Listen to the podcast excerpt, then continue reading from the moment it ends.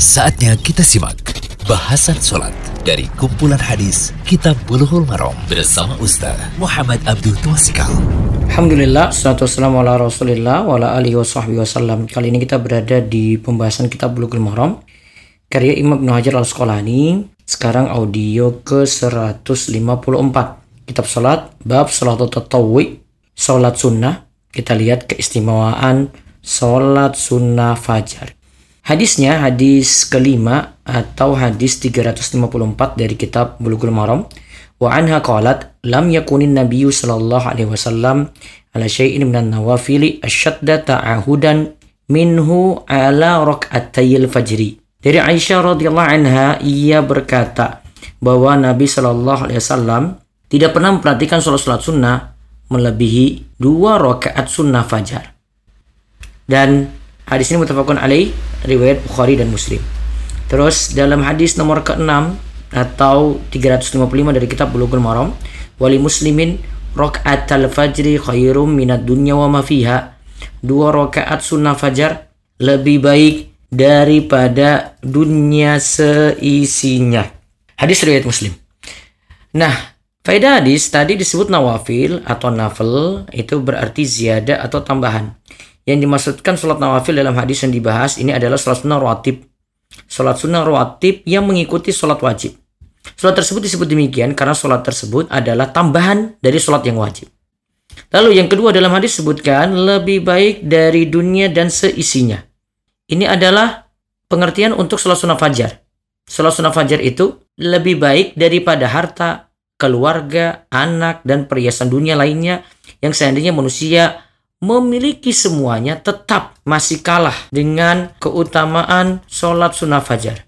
Kebahagiaan akhirat tentu lebih utama daripada kebahagiaan di dunia. Karena akhirat itu kekal, sedangkan dunia itu akan fana. Kemudian faedah berikutnya lagi Nabi SAW sangatlah semangat menjaga dua rakaat qobliyah subuh karena keutamaannya adalah lebih baik daripada dunia dan seisinya. Kemudian yang keempat, Nabi SAW tidaklah meninggalkan sholat sunnah fajar ketika mukim maupun safar. Berarti beliau sangat perhatian sekali dengan sholat qobliyah yang satu ini. Kemudian yang kelima, Nabi SAW pernah tertidur dari sholat subuh. Ketika terbangun, beliau meminta Bilal mengumandangkan azan untuk sholat. Lalu beliau mengerjakan sholat sunnah fajar dahulu. Kemudian beliau mengerjakan sholat fardu subuh. Sedangkan sholat sunnah rawatib lainnya tidak beliau lakukan saat safar. Nah, faedah yang lainnya lagi yang bisa kita ambil dari hadis ini.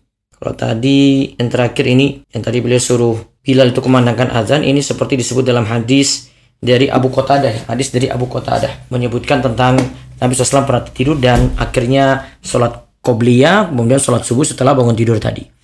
Nah, kaidah mengenai sholat sunnah qobliyah dan ba'diyah ini kaidah penting sekali, kaidah untuk sholat sunnah rawatib. Ini disampaikan oleh Syekh Muhammad Mustafa Azwaili dan ini juga ditemukan di pembahasan Al-Bajuri dalam hasyiahnya. Inna waqtan nawafili ar-ratibati yadkhulu bidukhuli waqtil fardi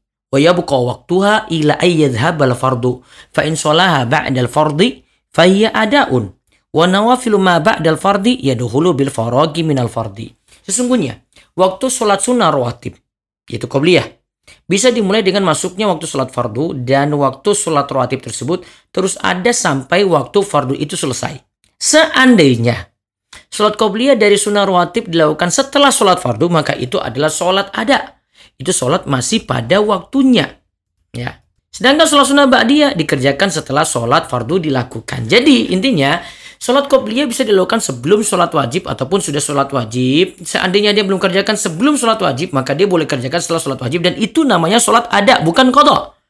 Kemudian sholat sunnah ba'diyah itu sholat sunnah yang dikerjakan setelah sholat fardu atau sholat wajib. Ingat kaidah ini baik-baik, jadi nggak usah bingung kalau ketinggalan sholat rawatib qobliyah terutama tetap masih bisa dikerjakan setelah sholat fardu. Bisa praktekkan untuk sholat sunnah fajar ini. Semoga Allah memudahkan kita untuk menjaga sholat yang mulia ini. Allah yubarik Demikian bahasan sholat dari kumpulan hadis Kitab Buluhul Marom bersama Ustaz Muhammad Abdul Tuasikal.